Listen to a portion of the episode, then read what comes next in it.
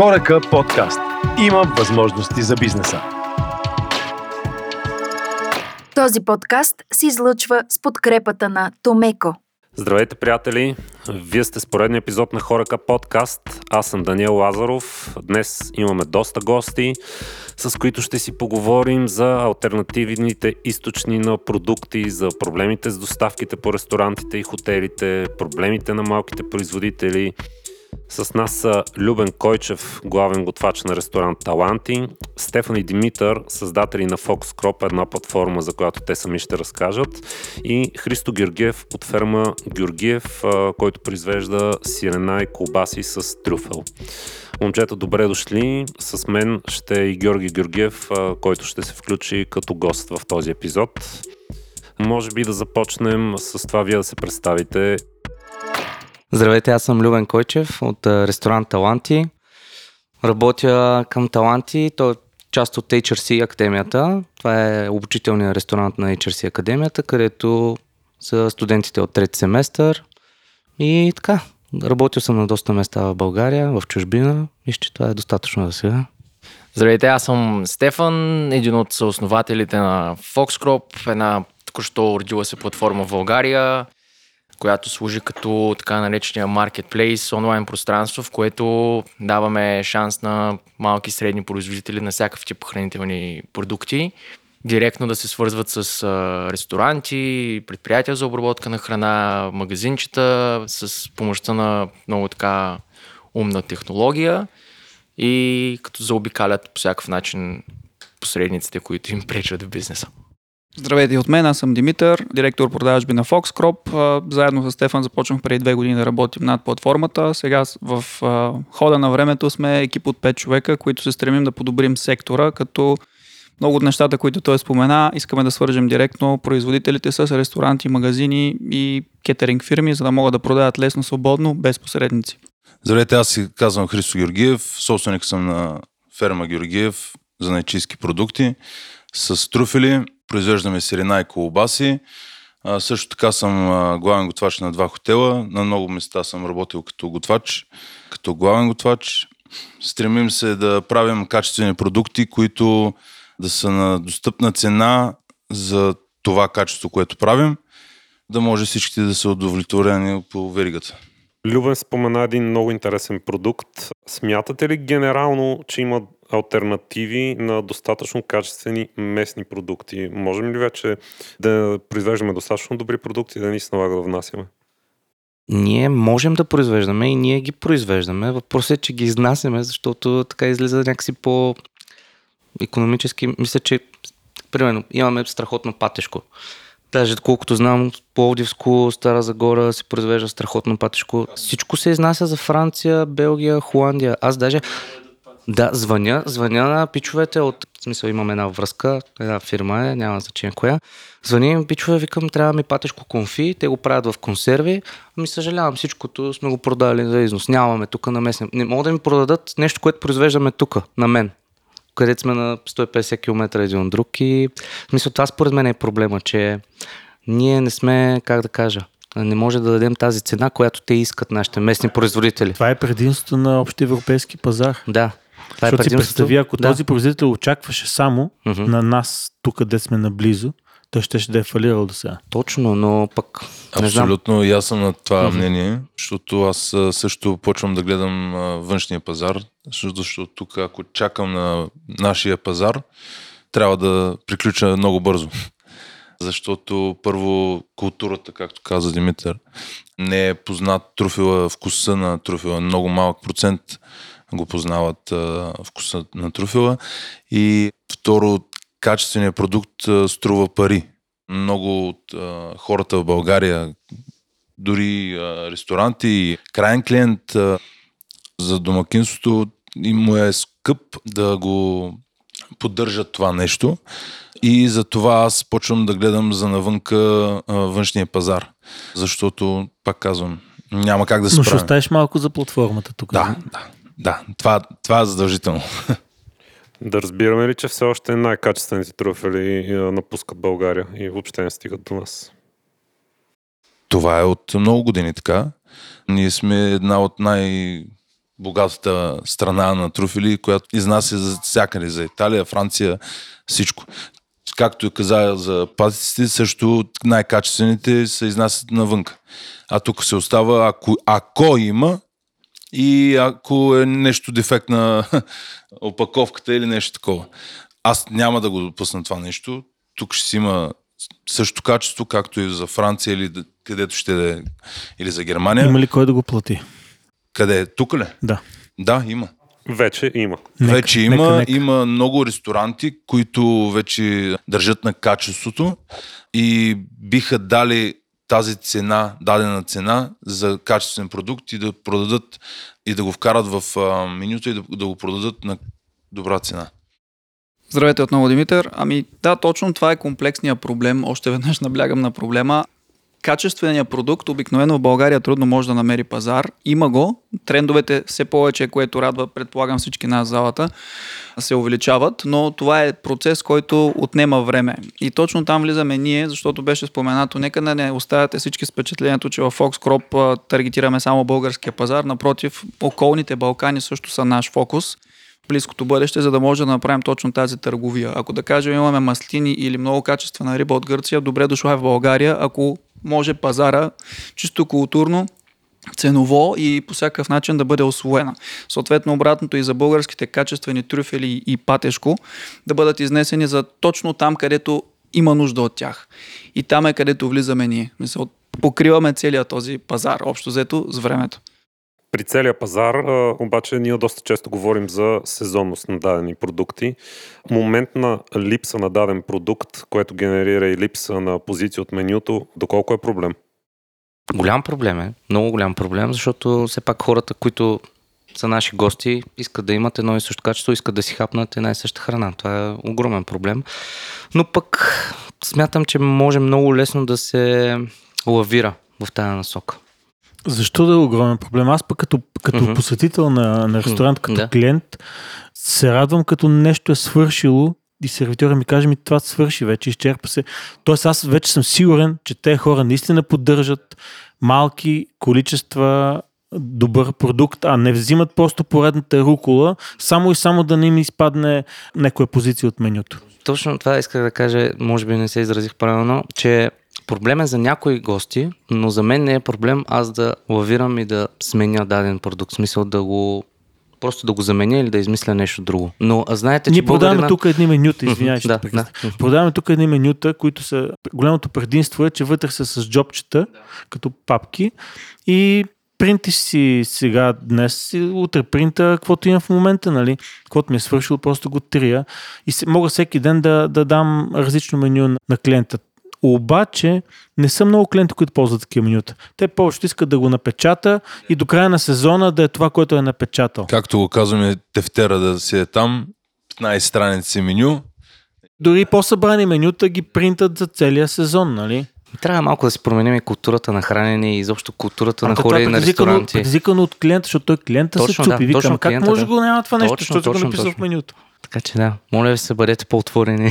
Всички гости на ресторанти, бъдете по-отворени и мислете.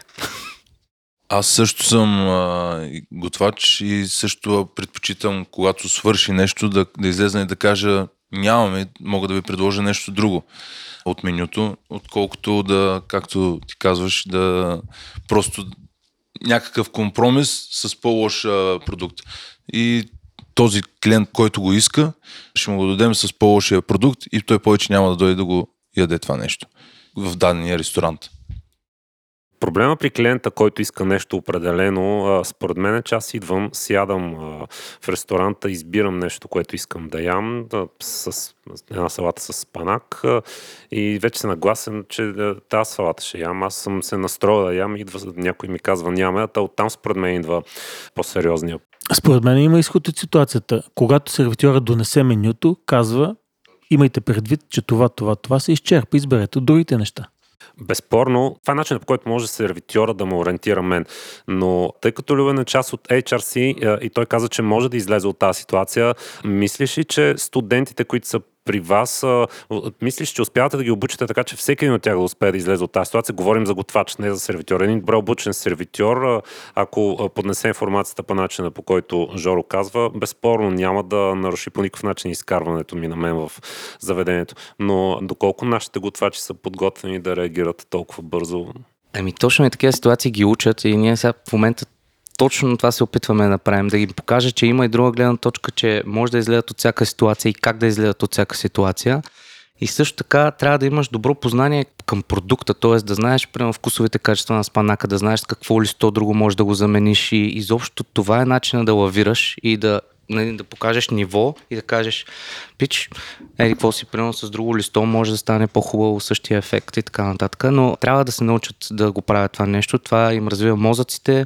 Ние даже за самите чини, за аранжирането, плейтинга на така наречен на чиниите. Аз даже ги адмирирам, смисъл насърчавам ги да правят различни плейтинги, да правят различни неща, просто си отворят съзнанието. Това е място, където могат да го направят. Трябва малко да излезем от тази котия на тези стереотипни ресторанти тези менюта по 200 страници. И това, да, това се дежу меню, което се прави всеки ден с най-добрите продукти на пазара. Отиваш до пазара, нали, във Франция е модерно, отиваш до пазара, купуваш най-хубавите гъби и правиш меню на деня. Това също е готина идея, но не знам колко са готови хората още в България за, за такива Ето с неща. тази платформа сега ще имат реален шанс да го правят по-често.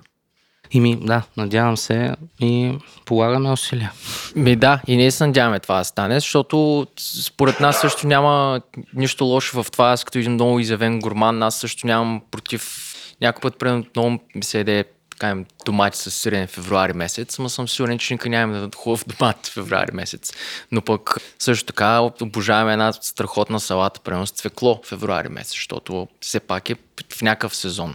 И не мисля, че има лошо ресторантите почнат да предлагат да се фокусират върху сезонна храна, защото не винаги тук в България по някаква причина всеки иска винаги да има всичко. Ма то беше много отдавна това. Не сме ли го преживяли? Да, това едно време е било много отдавна да се оправдаваме се още с него. Няма нищо лошо в това да имаш много малко меню, да е сезонно, да е, да е изключително вкусно вътре, защото все пак отиваш на ресторант да пробваш нещо много, се нахраниш добре и да, да си прекараш добре. Така че ако ти вкъщи можеш да нарежеш краставици и домати от пазара, какво ходиш в ресторант да ядеш краставици и домати зимата, като няма много смисъл. И да, То няма смисъл и вкъщи да ги яде зимата. Еми да, и вкъщи няма смисъл като цяло. Но по-сезонно е по-добре. Пак достигаме до това, че сезонните продукти трябва да са в дадения сезон. Не както някой почва да мрънка, че зимата не му е хубав домата, ами то няма как да му е хубав. Тогава имаш трошия, която е с зелен домат и ядеш зелен домат. Пак говоря само за тези продукти, които са сезонни, а не тези, които постоянно а, са в сино качество. Могат да са в сино качество. Това искам. труфила кога е сезон? Има много различни труфели, видове труфели, които са в а, различните сезони. Има черен летен, черен пролетен, туберборке, което е пак бял пролетен. Има много различни, които са в различните сезони. А, някой ми поръчва, например, искам пресен черен труфел зимата. Ми, нямам. Имам замразен, защото тогава не е сезона. Тогава мога ти дам друг вид или през пролетта. Те си на сезони. Няма как да постоянно. Аз вика съм написал в менюто с черен труфел. Пък трябва да му сложа друг. Еми, точно за това говорим. Окей, okay, учиме ги студентите как да излизат от ситуацията, като няма даден продукт, а учиме ли ги да ползват предимно български продукти? Ами аз сега наблягам на това. Искам малко да им покажа и нашата гледна точка и че има много хубави... Защото те четат в момента, глобализацията е огромна, четат списания, гледат различни ресторанти по цял свят, където ползват и камара продукти. И аз им казвам, добре, пичове Нома, примерно, те ползват само скандинавски продукти. Ние не може ли да го правим това също нещо тук? Само, че те имат и друга, и друга визия за нещата. Те искат пък да опитат всичко. В смисъл не искат само български продукти да ползват, те ги подценяват. Искат интересни продукти да ползват, да вземаме ирански шафран, да взимаме, не знам, сьомга от Норвегия и така нататък. В смисъл искат да се докоснат и до да видят и от света какви продукти има. Обучаваме и в момента, примерно, разни липи. Сега цъфтят липите. Викам, ще ме вземете една липа да направим едно сорбе от липа. Сега му е сезона. Трябва да насърчавам ги да мислят от тази гледна точка. Гледаме си там едни градинки отпред пред ресторанта. Защо да поръчвам розмарин, като може да отидеш да си откъснеш от храста отвънка розмарин? В смисъл и такива лесни такива задачки и просто да разберат, че трябва да огледат и околната среда и да видят какво има покрай нас и да се ориентират и така всъщност да си правят менютата.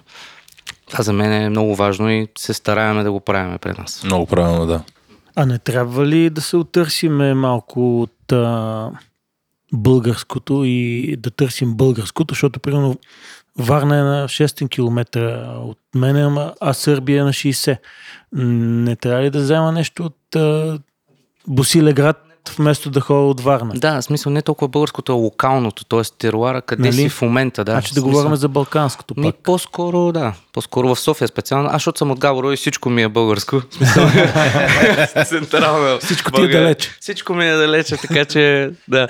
Но да, София, примерно ако си в Димитровград или си долу в Гоце Делчев, естествено, че ще отидеш до Гърция, до Солун, в смисъл да си вземеш риба, няма да. Разбирам какво искате да ми кажете. Ние- пазар си е местен пазар за нас. Абсолютно. И би трябвало да е така, нали? Да, и а, от тази гледна точка трябва да търсим неща, които са по-скоро локални, теруарни и областни, така да го наречем, не точно български, нали? Защото сега в Америка, примерно, американски продукт, един е в Нью Йорк, другия е в а, Флорида. Смисъл, там пък разстоянията са още по-големи. Мисля, ние наблягаме на това българското като, как да кажа, трябва да сме малко и по-горди с нашите продукти. Смисъл, от тази гледна точка. Пък дали ще го вземем сега... По-скоро да, балканско е правилният термин. Балканско. Доколко трябва да търсим продукти близо до нас наистина и как влияе въглеродния отпечатък от транспортирането на продуктите? Това е един много така нарастващ проблем напоследък.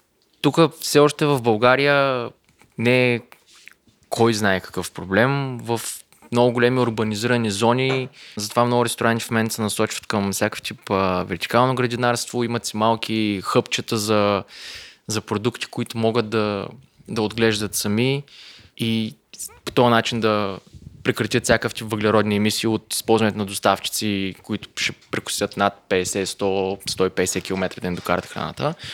Тук в България, за щастие, все още не е такъв голям проблем това нещо, но като глобален тренд всички искаме да си запазим по някакъв начин околната среда. И надяваме се, ние лично в платформата решение за това нямаме, тъй като не сме навлезли в логистичната част на, на проблема, да кажем, което е тотално друга бира, ако мога така да се изразя жаргонно. Но определено искаме нещата да се чуят малко по, по-зелено и малко по-устойчиво. Затова и една от целите ни е за бъдеще автоматизиран сортинг център, в който по някакъв начин да намаляме пътя на храната. Защото ако тя дойде веднъж в едни много добри условия, условията следят добре, след това няма да пътува толкова често други точки с едно превозно средство, ако мога така да се изразя. Тук малко говорим много отгоре-отгоре. Но да, не мога да вляза повече в дълбочина за въглеродните емисии. Но са проблем. А и ние сега работим с много местни производители, които са много близо до София. Разстоянията, които минават, не са големи, не, не ги минават много често и няма как да измерим все още до каква степен това много влияе на околната среда. Христо, ти имаше да кажеш нещо по този въпрос. Трюфа е доста деликатен. Тук няма как да се избегне с а, транспорта а, това нещо, защото ние с пресния трофео го изпращаме по логистични компании. Специализиран ли е? Специализиран, да. Ходилен. Специализиран, да, ходилен, защото той трябва да иде, днеска го пускаш, утре трябва да е там. Зависи пак от дадения продукт. Може да се избегне, ако продукта може да издържи да стои в склад, е окей, ние ще спестим от тези а, замърсявания, но пак казвам, зависи от дадения продукт. Защото ако е такъв, който е бързо развалящ се, трябва постоянно да да шари транспорта по дадената линия. Много интересна тема е труфела за мен. Колко време след набирането на труфела той е в перфектните си качества и започва, след кой час започва да пада вече? Има начини на съхранение. От това зависи живота му на труфела. Ако го изкараме и го измием, ще се трави 4-5 дена. Но когато седи в, с пръста, защото много колеги от а, ресторантите, ма ти ми го караш с пръст. Ами Аз ти го карам да може да ти издържи, не утре да, да звъниш на друг колега и да кажеш ми, той ми докара пресен труфел, пък след два дена ми се развали. Аз няма проблем, аз затова вече почвам, когато някой ми звъни за труфел, да, и го питам, измет ли го искаш или с пръста?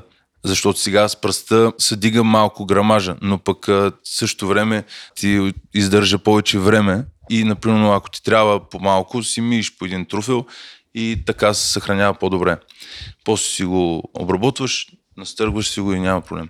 Но пак говоря, сега зависи, с пръста не може да стои 3 месеца или там... Харесва ми, той продава пръст на цената на трюфъл. Кефи ме. Да, А, а не е той, който е от Габрово, между другото. Да, но когато го измия и а, дадеш по-малко пари, ти ще хвърлиш продукцията и пак ще му кълнеш, както казвам аз. на нас предполагам сега си донесъл измити. не, не съм донесъл измити. Окей, той Любен в от Сиренес. Габрово. В Люб- Сиренес. Любен от Габрово, той ще ги плаща. Ако ми позволите да добавя много хубав поинт, наблегна и Христо тук, пак е комуникация, пак е културна разлика. Въпросът е супер за въглеродните емисии, но а, тук едва момента за културните така, различия. Ние можем да искаме да имаме трюфел винаги по всяко едно време, но въпросът е въглеродните емисии колко ще ги повдигнем. И тук момента, който и Стефан спомена с сортинг центъра, да, има специфични продукти, които няма как, но за тези, които можем да го организираме, е добре да бъдат наоколо, винаги под ръка, налични. Съответно, когато можем да оптимизираме всички заедно това нещо, чрез така и културна разлика, и изобщо трендовете, които идват, е хубаво да работим заедно и да има една общност. Това, това е най-важното нещо тук. Доколко българските малки производители са една сплутена общност? Това също е един много хубав и наболял въпрос. Да, то това е с времето. Забелязвам обаче много хора, аз съм, лично съм говорил с над 240 производители, понякога и двучасови разговори имаме. Хората им е болно за времето от едно време в добрия или, или лошия случай, когато а, всички сме били една общност и имало а, общо взето съюз на производителите общо, а не примерно съюз на производителите на чушки, чрез производители и така нататък. В момента има твърде много клъстърни зони на различни производители, които са примерно сдружени от 20 35 човека максимум. Е, това е нещо, което ние трябва с времето да гледаме, наблегнем да променим. Как бихме го променили това нещо с а, тези групички, както така да ги нарича? Как може да го... Как да накараме всяка група да не е сама за себе си, Да. може?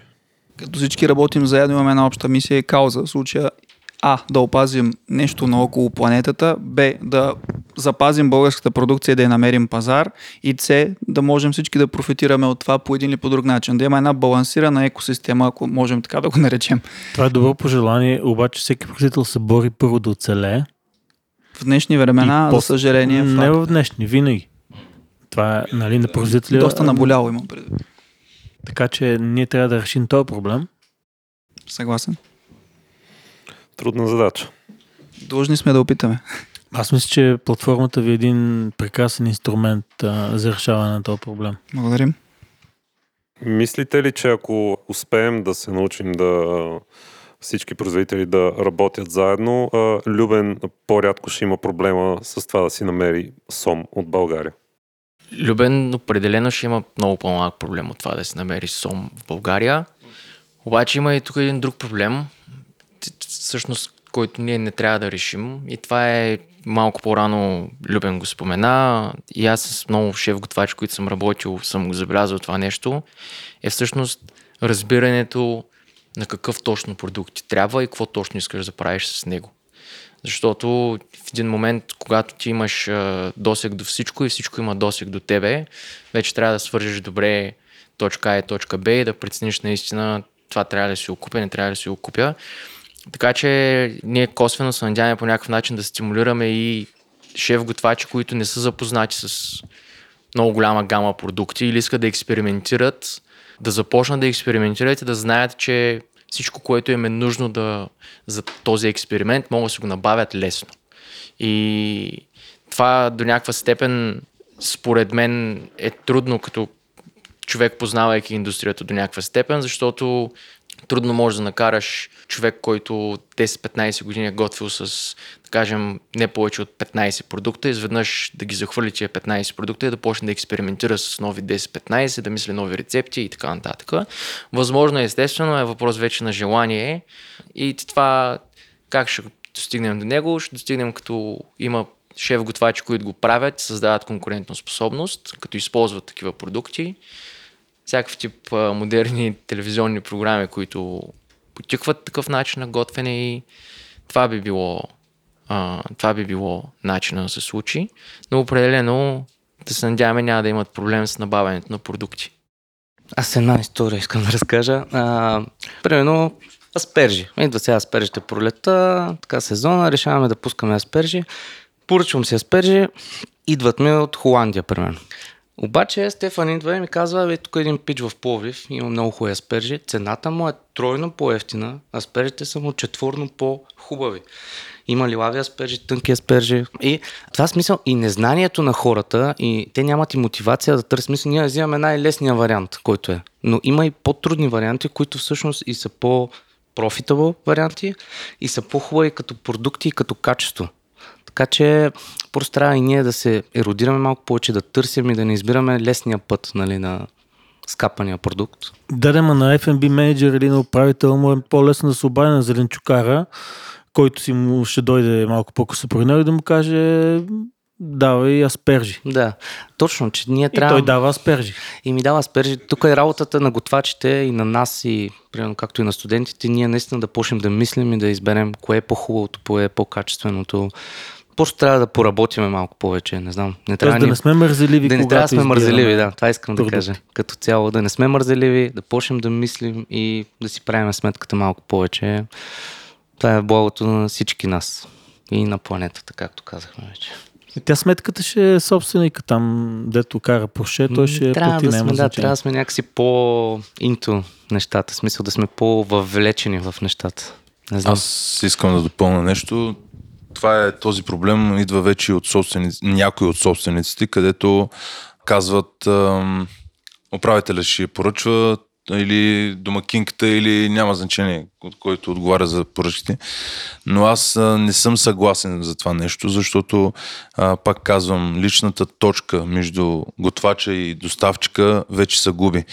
Ето, например, аз си поръчвам аспержи, искам да са хубави, аз в главата ми е каква аспержа искам, няма как да я обясня на тази, която поръчва. Някой или- по телефона, да, в смисъл някой диспетчер. а, не, не, дори на примерно домакинката, която поръчва стоката, няма как да я обясня на жената или на човека, който е там, а, какви аспержи искам аз, защото тя може да не разбира от това нещо.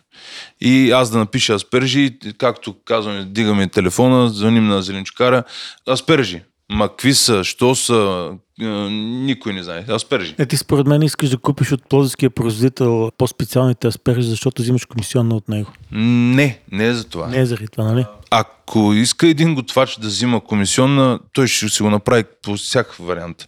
Не говорим за такива дребнави истории. Аз съм далеч от тази истина. Да, обаче собственика и домакинката ще каже точно това. Нали? Еми тогава няма да има качество.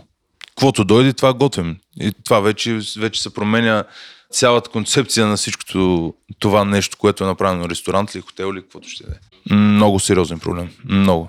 Сблъскал съм с много такива собственици на ресторанти и на хотели. Винаги се гледа цената Давам пример за една кайма, че от един доставчик е била от, а, с 10 стотинки или 20 стотинки по-ефтина ние ще вземем от там, но а, никой не пита готвача дали тази кайма, примерно Руло Стефани, няма да му са пукни или а, нещо. И винаги се гледа цената, а не качеството. Всеки а, може да получи качество и дори на по-висока цена и а, тази по-висока цена ще му се възвърне, но с качеството. Аз съм съгласен с теб и много съжалявам, че голяма част от собствениците на заведения не го разбират това. Според теб, доколко, когато говорим за собственик на ресторант, ако ресторанта не му е основен бизнес, аз мисля, че тогава всъщност идва проблем, когато ресторанта не е основен бизнес. Ако ти си собственик на ресторант и това е основният ти бизнес, ти вече си оценил качеството на продукта, Та, мислиш, че е така? Да, точно така е. Точно така е. Там се гледа вече всичко. Просто да, да има нещо. Да. Накрая на вечерта да. просто да отчетем една да, печалба и да, да, да, това се гледа. Нещо а, което, допълнително. което много ресторанти са по този начин. Мога да го кажа. Много малко ресторанти се броят на, за качествена храна, защото имам приятел, има ресторант в Полив, той държи много на това качество, да, много работи, защото той държи на качеството. Кой е той? Райчо Марков. Райчо от Павашния голям приятел, той ни гостува заедно с Ваня Пушкар. Тогава си говорихме много за балканската кухня. Поздрави и на двамата. Ние знаем, че той държи на качеството си. Той дори си има и а, собствена градина зеленчуци. Да, има си собствена градина. Аз работя с него. Ние сме познати от много. За него мога да говоря много. Защото ето това е начина по който ние трябва да работим. А не просто отваряме едно заведение и а, домати. Няма значение, домати. Може вътре, значи отвънка да са червени, вътре да са зелени, като ябълка, обаче трябва да има домати. Това е, когато ресторантския бизнес ти е основен, го гледаш малко по-обстойно, а не минава просто като допълнителен доход. Според мен, всеки един такъв бизнес може да, да бъде по този начин, дори да не ти е основен бизнес. Аз пак казвам, ето, ти влагаш пари в тези продукти, но вадиш пари от а, даденото ястие, защото даваш качествено ястие на по-висока цена. Ако вземеш един по-скъп продукт, ти ще си дигнеш цената и на даденото ястие. И, а същото време човек, който седне да го опита, ще се върне пак, защото е качествено. Тоест много е важно да се отбележи, че всеки в, в дадената си сфера и в, в даденото си звено на операции трябва да му е даден така наречен карт бланш, да си определя начина на работа и продукти, с които ще работи. Защото това и аз съм го забелязвал много пъти, собственици на бизнес, те просто, ай, трябва да ми готвачи, вземе такой не готвач, само че той прескача тяхните решения, също време той па не е готвач, той не е влизал в кухня през живота си, му е фърлял пържоли на барбекюто, ми не става, не става така работата. Ако имаш някой, който си наел за професионалист, този човек е професионалист в дадената сфера, ти трябва да му се довериш на макс, той да ти изпълни заданието. Ако твоето задание е да печелиш, тебе не трябва да те интересува по какъв начин той ще направи нещата да печелиш, тебе трябва да те интересува дали печелиш или не. Така че не трябва да се месиш в работата, взимай тук от Генчо картофи вместо от твой човек, защото Генчо ми е приятел. Не, тук трябва да кажеш, явиш на Генчо картофите, ако те устройват и са хубави, може да взимаш от него, ще се познаваме, но не да налагаш някакви дадени мнения и така нататък. Ние като доставчик на кухненско оборудване също се срещаме често с този проблем, защото готвача иска едно барбекю, това беше предната ни тема. Собственик ресторанта просто ти е купува някакво барбекю. Да, да, то качеството на продукта няма как да е също с барбекюта от Иленци и с барбекю от фирма, която произвежда само барбекюта. Та, това са неща, върху които много трябва да работим, а пък Любен обещава да поработи върху това да има повече готвачи и че това пък е нещо, което напоследък бранша страда изключително много. Та, желаем ти много успех и стискаме палци. Много, много благодаря. Стараем се да отворим съзнанието на аз им казвам децата, някои са по-големи от мен даже, но трябва наистина да си отвориме съзнанието на, на, на мисленето, по-скоро да мислим, защото има хора, които много ги мързи, мислят, че е така се печелят пари, е така се става известен, е така се става добър, професионалист и така нататък. Всичко е много работа и не трябва да те мързи, и трябва да си малко по-умен и по-сърцат, така да се каже. Наистина. Аз също искам да кажа, че огромен проблем е вече а, недостига на персонал. Има го този момент, че собственика просто взима човек да има човек, а там вече говорим за други много по-глобални проблеми, като дойде този човек, защото той, както казваме, например, не е работил или просто е хвърлял пържоли, както каза на с карата на барбекюто и той си мисли, че вече е главен готвач. Главен готвач е много такава трудна професия, която всеки мисли, че да, ти си в кухнята, ядеш си, пиш си, там свиркаш си. А, да, Трябва, трябва да си е къл да си главен готвач. да, трябва, трябва да мислиш. Дори когато си не главен, просто редови готвач, да може да пак да мислиш, а не просто на режими и моркови, той даже не, зна, не мисли как ги режи, що ги режи и за какво ги режи. Просто в един екип, в един екип трябва да с ам, поглед да се разбираш с а, твоите хора. Но пак казвам, главният готвач трябва да, да ги води, но ако няма къл на другите, няма как да, да се води това нещо. Мисля, че също така трябва и всеки ресторант да си създаде някаква цел и някаква мисия. Всеки ресторант да има мисия, която да следва. Това организира персонала по някакъв начин, дига морала и ти ако искаш да направиш примерно най-хубавата пица или най-хубавия ресторант или да ползваш от най-хубавите градини или най-хубавия дома да е пред тебе, смисъл това е също мисия и това обединява хората в кухнята и прави един екип много по-добър и като му набиваш всеки ден, че ние сме най-добрите, ние трябва да се стараем да сме най-добрите. Това е концепция на много големи ресторанти в света и мисля, че трябва тук в България да се наложи това по-сериозно и готвачите, главните, изобщо собствениците трябва да създават мисия на ресторантите и някаква идея и цел. Аз много се радвам, че и тази тема засегнахме, особено темата по проблема с персонала, защото това е един от епизодите в следващия сезон. Сега подготвяме епизоди за следващия сезон. Та със сигурност ще поговорим тогава с наши гости, може и някой от вас да дойде, за проблемите с персонала, за това какви ресторантьори имаме всъщност ние на нашия пазар. Това беше всичко от нас в този епизод. Слушайте ни в каналите ни в Spotify, Apple Podcast, Google Podcast и на сайта ни horekapodcast.site. Този подкаст се излъчва с подкрепата на Томеко. Хорека подкаст. Има възможности за бизнеса.